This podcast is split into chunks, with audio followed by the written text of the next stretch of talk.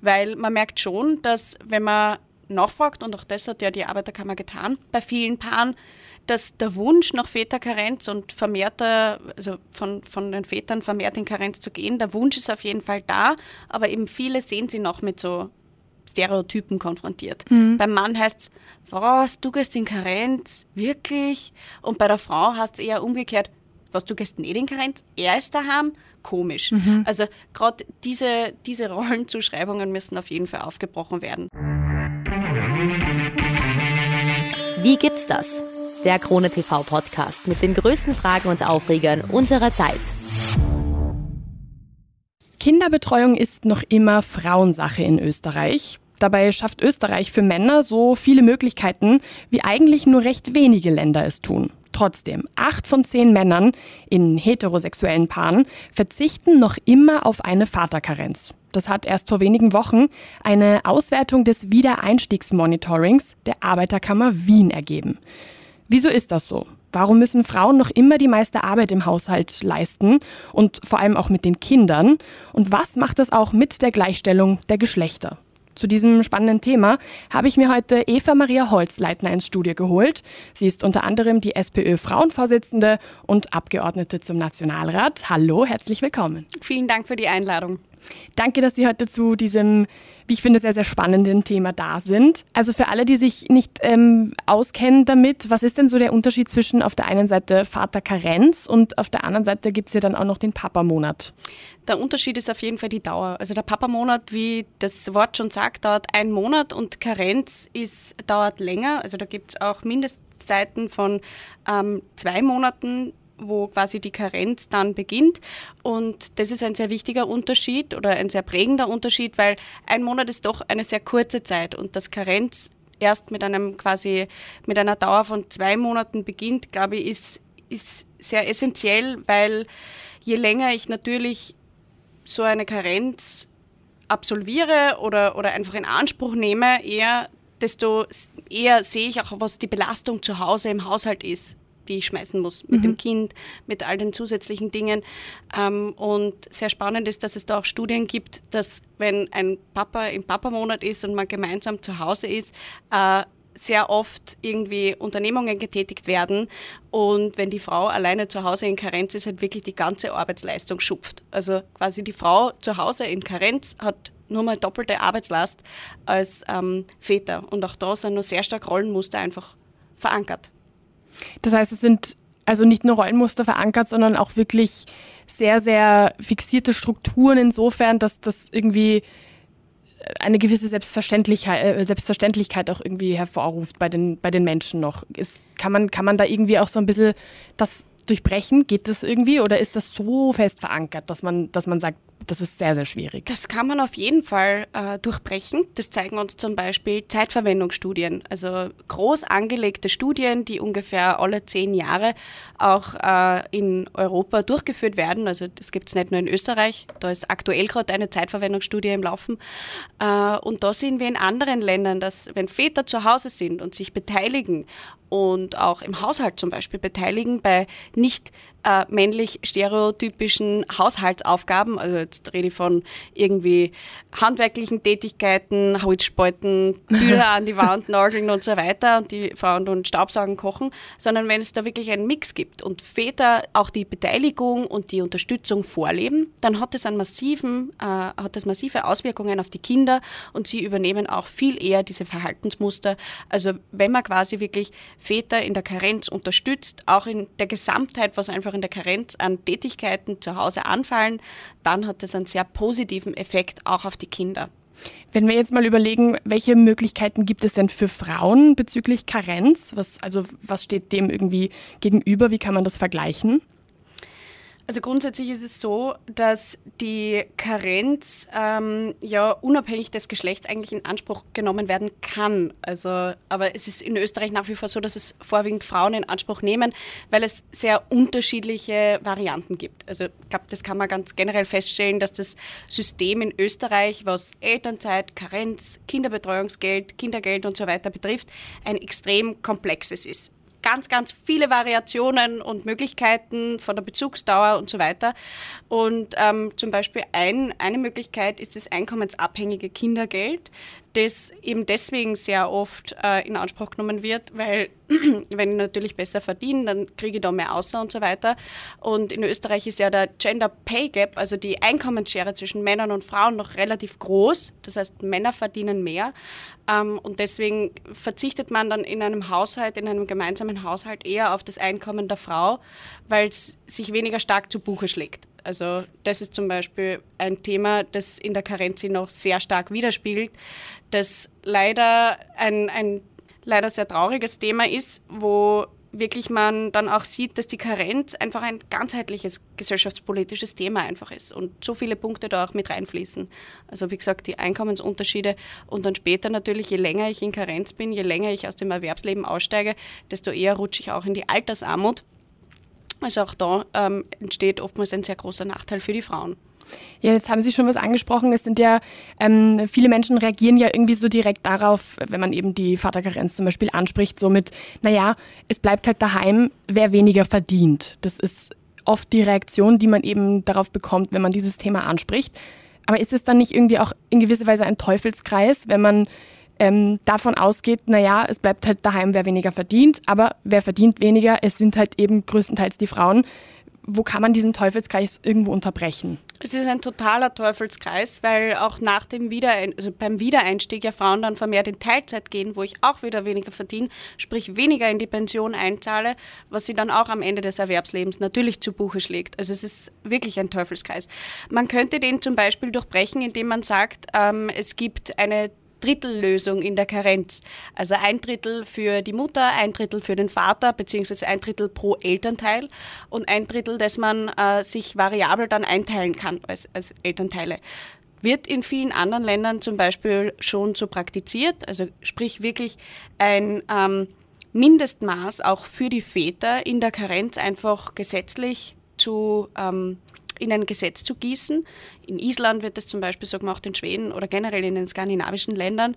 Und dort funktioniert es sehr gut. Und durch die Einführung auch dieser gesetzlichen Regelungen ist natürlich die Beteiligung der Väter in der Karenz massiv gestiegen. Und wie gesagt, gerade da, glaube ich, hätten wir einen großen Nachholbedarf, wenn acht von zehn Vätern gar keine Karenz in Anspruch nehmen.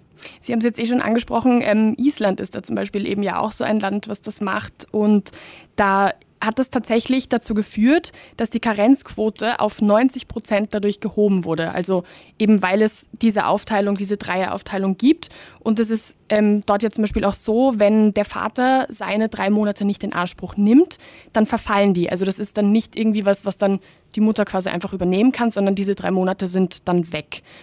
Wie kann, also ist es realistisch, dass das in Österreich eingeführt wird? Ich glaube, on the long run, langfristig muss es auf jeden Fall ein Ziel sein. Mir ist schon klar, dass es aktuell von heute auf morgen schwierig umzusetzen ist. Warum? Weil wir auch zum Beispiel noch immer keinen Rechtsanspruch auf äh, Kinderbildung ab dem ersten Lebensjahr haben und in Österreich teilweise die Kinderbetreuungs-, Kinderbildungseinrichtungen sehr schlecht ausgebaut sind. Ähm, und, und wirklich auch nicht flächendeckend in dem Ausmaß zur Verfügung stehen, wie sie zur Verfügung stehen müssten. Aber ich glaube, wie gesagt, langfristig muss es ein Ziel sein, dass diese wirklich partnerschaftliche Aufteilung auch in der Karenz einfach verpflichtend in Österreich eingeführt wird, um auch eine Planungssicherheit zu geben den Unternehmen, den Eltern, äh, weil eben, wie gesagt, das System ist jetzt total komplex und nur kleiner Tipp am Rande, wenn man irgendwie Karenz in Anspruch nehmen möchte und irgendwie vor der Entscheidung steht, als, als äh, zukünftige Eltern, wie man sich das aufteilen möchte. Ich empfehle jeder und jedem ein Gespräch mit der Arbeiterkammer, um sich da einfach wirklich die beste Beratung zu holen. Da gibt es tolle Expertinnen, Experten, eine Hotline, weil es wirklich schwierig ist, auch mit den Fristen. Wann nehme ich, also wann kündige ich, wann kündige ich etwas bei meinem Arbeitgeber, bei meiner Arbeitgeberin an? Mhm. Papa-Monat, Karenz, Elternzeit etc. Also ich glaube, dass es wirklich mit der Beratung ähm, ein guter Schritt getan ist. Ähm, aber wie gesagt, langfristig muss es einfach das Ziel sein, hier diese partnerschaftliche Aufteilung einfach gesetzlich zu regeln, um Planbarkeit für alle Beteiligten einfach auch zu schaffen.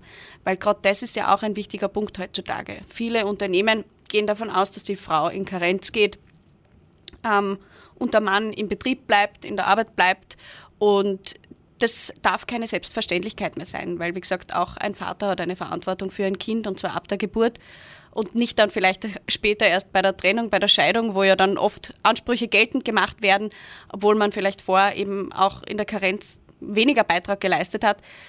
Da die Verantwortung beginnt wirklich einfach mit dem, mit, dass es die Geburt des Kindes einfach gegeben hat.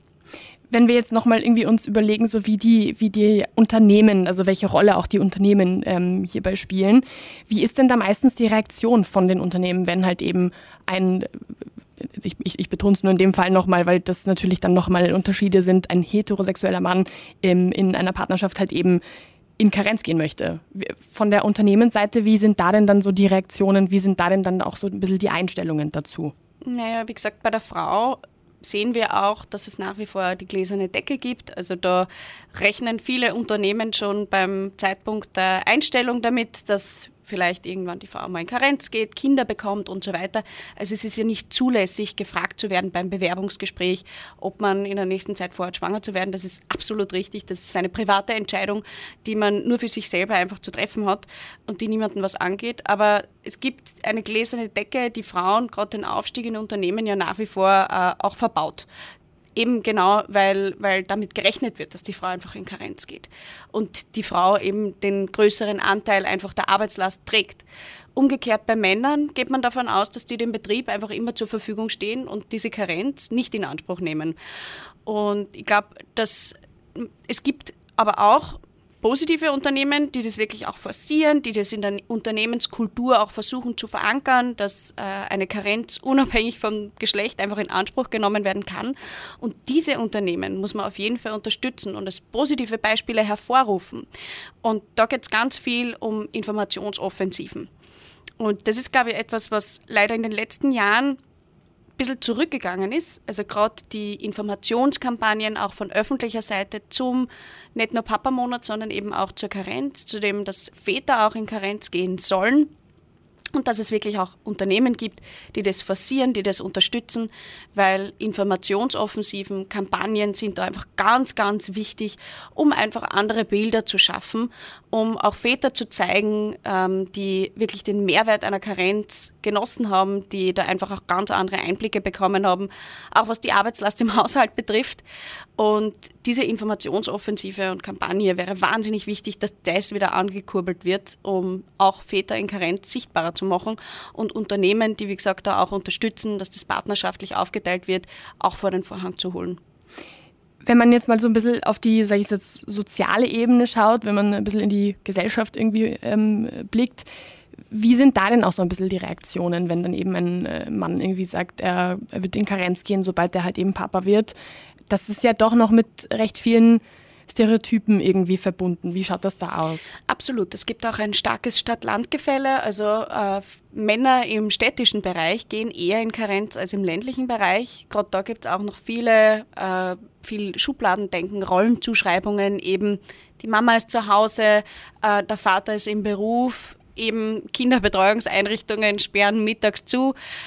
Und diese Gesellschaftsrollenbilder äh, muss man auf jeden Fall auch aufbrechen. Auch da wäre eben eine Informationskampagne extrem hilfreich und wichtig, weil man merkt schon, dass wenn man nachfragt, und auch das hat ja die Arbeiterkammer getan, bei vielen Paaren, dass der Wunsch nach Väterkarenz und vermehrter, also von, von den Vätern vermehrt in Karenz zu gehen, der Wunsch ist auf jeden Fall da, aber eben viele sehen sie noch mit so Stereotypen konfrontiert. Mhm. Beim Mann heißt es, was, du gehst in Karenz? Wirklich? Und bei der Frau heißt es eher umgekehrt, was, du gehst nicht in Karenz? Er ist daheim? Komisch. Mhm. Also gerade diese, diese Rollenzuschreibungen müssen auf jeden Fall aufgebrochen werden.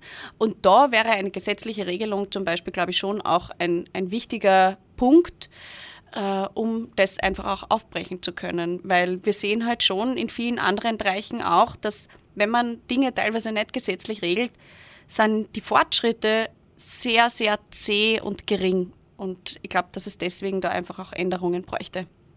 Wenn man ähm, jetzt einmal überlegt, also eben auch bei dieser ähm, Auswertung von der Arbeiterkammer kam ja auch irgendwie raus, selbst wenn die Männer in Karenz gehen, dann gehen sie ja recht kurz. Also bei Frauen sind das circa, oder bei den Müttern ist es äh, circa 18 bis 24 Monate.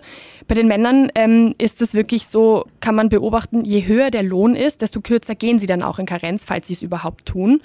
Kann man da denn vielleicht auch noch irgendwie ein bisschen was verbessern? Ähm, auf jeden Fall. Also wie gesagt, der Papa-Monat wird sicher nicht ausreichen, um hier einfach Gleichberechtigung zu schaffen, sondern es ist eben zum Beispiel wie in anderen Ländern eine geteilte Lösung mit verpflichtenden Anteilen für Väter und Mütter, beziehungsweise für beide Partnerinnen, äh, weil sonst werden wir einfach diese, diese Muster nicht durchbrechen können. Und, und deswegen muss das ganz klar das Ziel sein. Wenn man jetzt mal ähm, die finanziellen Anreize vielleicht so ein bisschen ausklammert und sich vielleicht auf die sozialen Anreize irgendwie konzentriert. Was, wie kann man denn die Väter dazu motivieren, dass sie auch wirklich so eine Karenz in Anspruch nehmen? Ja, wie gesagt, ich glaube, es ist sehr wichtig, eben damit Informationsoffensiven zu starten, Kampagnen einfach auch zu erklären, dass es völlig normal ist, wenn man in Karenz gehen möchte, auch als Vater. Weil, wie gesagt, auch Umfragen zeigen, auch das ähm, hat ja die Arbeiterkammer quasi eruiert, dass die Väter, die in Karenz gegangen sind, wirklich auch positive Erlebnisse einfach auch erzählen, die sie mitnehmen, die sie über Jahre, Jahrzehnte hinweg einfach auch prägen. Und ich glaube, diese positiven Bilder muss man auf jeden Fall auch zeichnen. Auf der anderen Seite, glaube ich, muss man nicht nur diese positiven Bilder zeichnen, sondern schon auch ganz klar ansprechen, mit welchen Herausforderungen Frauen konfrontiert sind, wenn sie all die Last auf sich nehmen.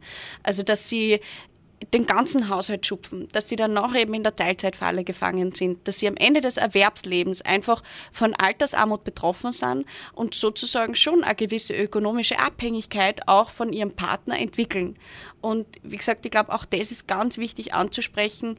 Ja, positive Bilder, positive Geschichten, aber auch ganz klipp und klar sagen, was die Kehrseite der Medaille ist, mit welchen Herausforderungen Frauen einfach heutzutage zu kämpfen haben, wenn sie die volle Karenz in Anspruch nehmen, wenn sie dann Teilzeit einsteigen, weil es eben zum Beispiel auch keine Kinderbildungseinrichtungen gibt äh, oder zu wenig ausgebaute Kinderbildungseinrichtungen ähm, und dann eben am Ende des Erwerbslebens so viel unbezahlte Arbeit getätigt haben über Jahre, Jahrzehnte hinweg und dann in Altersarmut rutschen.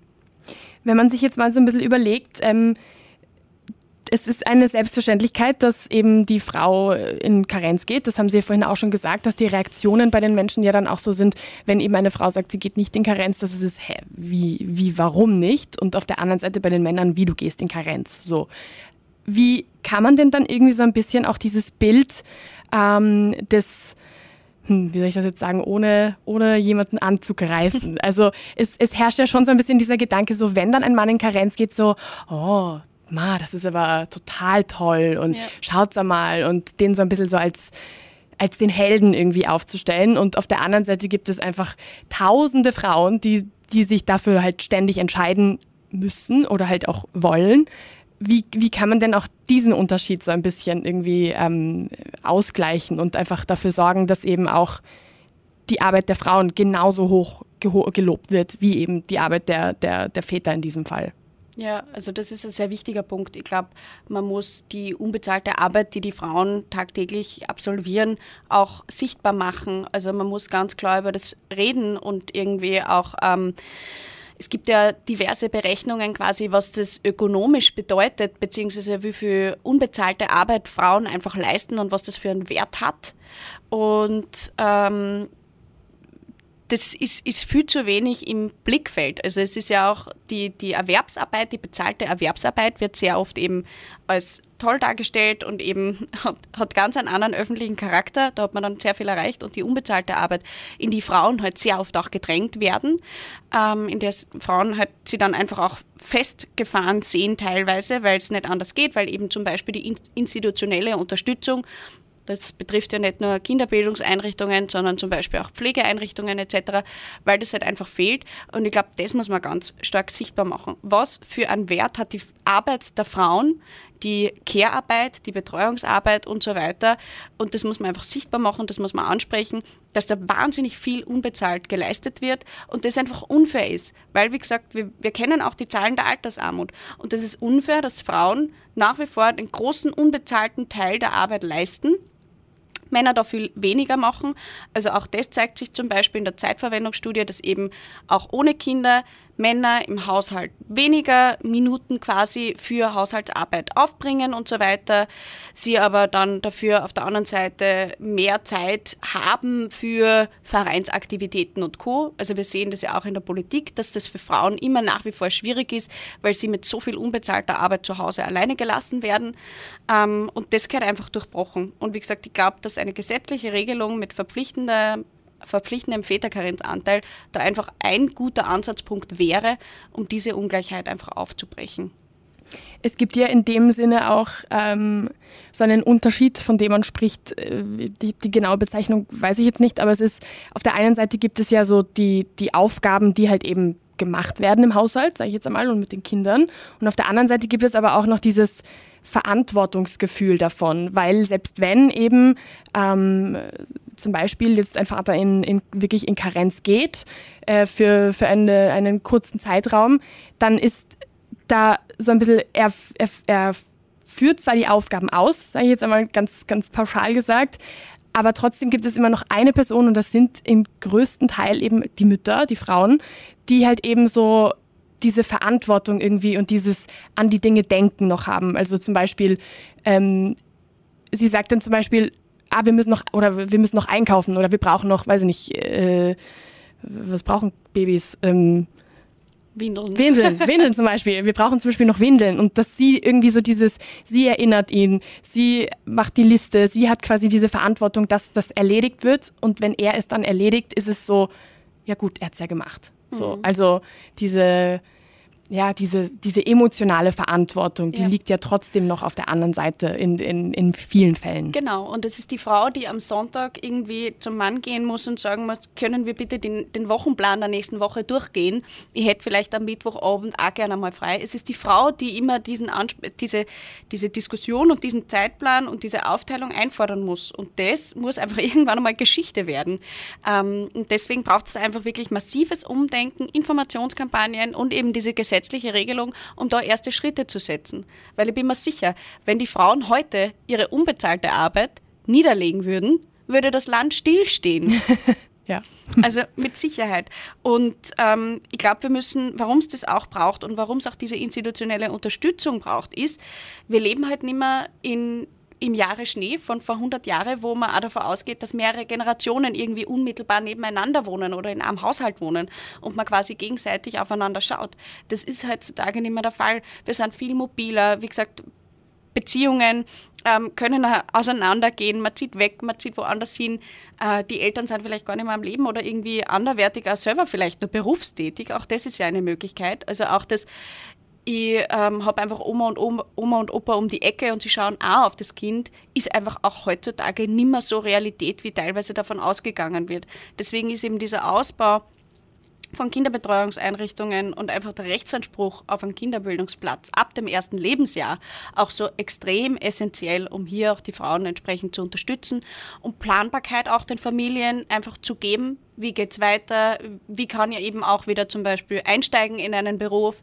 In welchem Stundenausmaß? Und das wäre neben den gesetzlichen Regelungen ganz, ganz wichtig, dass man da einfach massiv investiert. Und was ich bei dieser Diskussion auch sehr, sehr oft ähm, als Gegenargument bekomme zum Beispiel ist, naja, aber wenn dann irgendwie man sofort wieder in den Beruf einsteigt und irgendwie voll arbeitet, dann brauche ich ja eh gar kein Kind haben, weil dann kann ich mich ja eh gar nicht um das Kind kümmern. Und auch dieses Argument wird so, so oft mit Frauen verknüpft. Also das Argument kommt so oft irgendwie von weiblicher Seite und ich denke mal, Männer, die einfach eben, wo acht von zehn nicht in Karenz gehen, werden nie gefragt, du bist voll im Berufsleben, da brauchst du eh gar kein Kind haben, weil du hast eh keine Zeit für das Kind. Ja. Das wird immer nur Frauen gegenüber als Argument gebracht. Und wie gesagt, ich finde ich find auch das, also eine gewisse Selbstbestimmtheit, ähm, darauf haben Frauen einfach auch ein Recht, trotz Geburt, trotz Kind. Und Selbstbestimmung ist heutzutage trotzdem einfach auch Erwerbsleben und eigenes Geld verdienen und am Ende dann eben nicht in Altersarmut abzurutschen. Und als Sozialdemokratin kann ich nur sagen, ich hätte eh gerne eine Arbeitszeitverkürzung, wo dann auch mehr Zeit für die Dinge im Leben bleibt, äh, die uns wirklich wichtig sind. Familie, Freizeit, Vereine und anderes gesellschaftspolitisches Engagement. Wenn man jetzt so ein bisschen, ähm, wir sprechen natürlich urviel einfach auch über die, über diese Gleichberechtigung, über die, über die Rechte von Frauen, was das eben auch in diesem Sinne macht, wenn eben so selten Väter auch wirklich in Karenz gehen.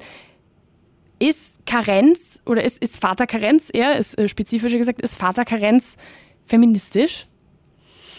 Ich denke schon, weil wie gesagt, es einerseits zur Selbstbestimmung der Frauen beiträgt, weil sie einfach dadurch auch einfach wieder mehr Zeit für, für die Dinge auch bekommen, die sie in ihrer Selbstständigkeit unterstützen.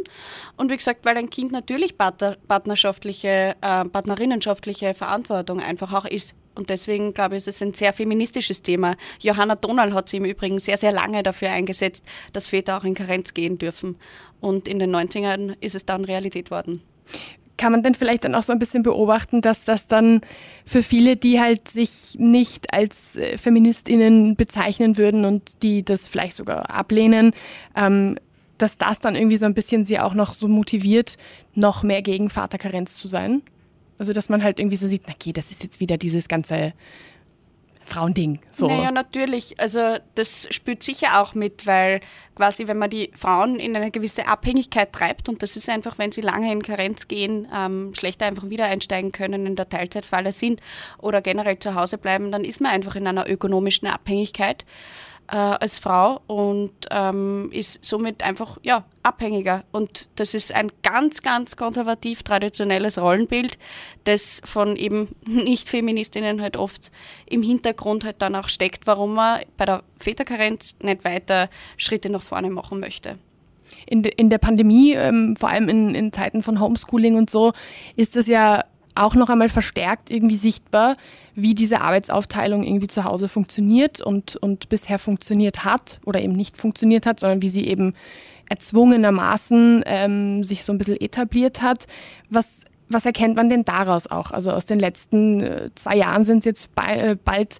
Was, was kann man da auch noch beobachten? Wie hat es das Ganze noch vielleicht verstärkt, vielleicht verbessert, vielleicht aber auch verschlimmert? Die Belastung für die Frauen ist auf jeden Fall in den letzten zwei Jahren nicht geringer worden. Also gerade eben mit Homeschooling, Distance Learning und so weiter. Das ist ja eine Aufgabe, die vorwiegend auch noch zusätzlich auf die Frauen zugekommen ist, ähm, wo man quasi die Kinder dann zu Hause auch unterstützt, dass das mit, mit den Computerprogrammen, mit dem Einstieg und so weiter alles funktioniert, dass man quasi zusätzlich auch noch Pädagogin ist, obwohl man das nicht einmal studiert hat vielleicht oder gelernt hat.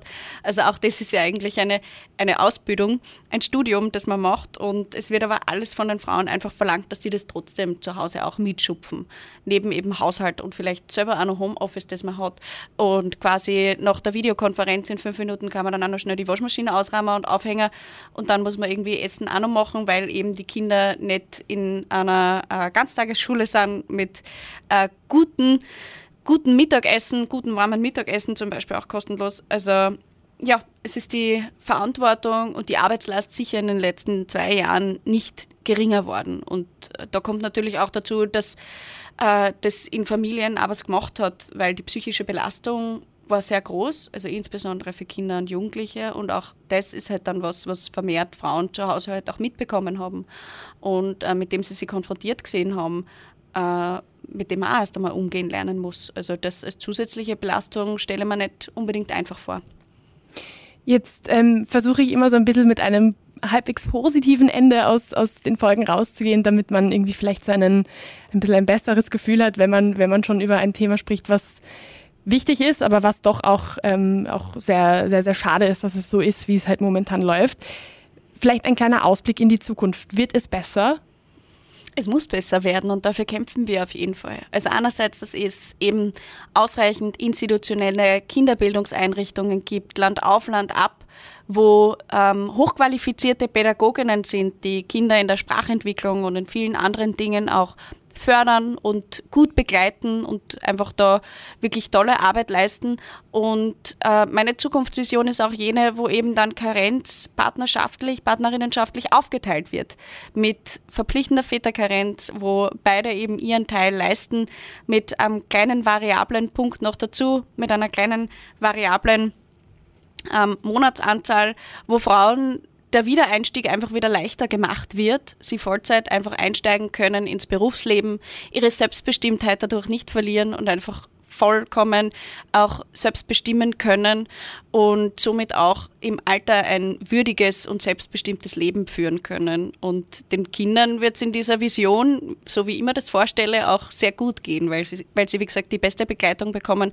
Sie haben beide Elternteile in einer fairen Art und Weise erlebt als Kind, in einer partnerschaftlich aufgeteilten und ähm, auch in, im Haushalt rennt es gut, weil der Papa kocht und ähm, das ist selbstverständlich und ist auch ganz normal und er macht die Wäsche und bügelt und die Frau ist vielleicht politisch engagiert und im Gemeinderat tätig und macht da tolle Arbeit. So stelle ich mir die Zukunft vor. Ja, das ist, das ist positiv, das gefällt mir. Vielleicht sind wir ja in, weiß nicht, fünf, zehn Jahren noch einmal hier und sprechen darüber, wie es früher war und wie gut es dann ist. Und dann hat sich vielleicht im Positiven ein bisschen was geändert. Dann da, vielen, vielen Dank für, für Ihre Zeit, für Ihren Einblick und, und für, die, für die tollen Ideen auch. Und Dankeschön. Hoffentlich, hoffentlich wird's was. Vielen Dank fürs Gespräch. Dankeschön. Wie gibt's das? der Krone TV Podcast mit den größten Fragen und Aufregern unserer Zeit.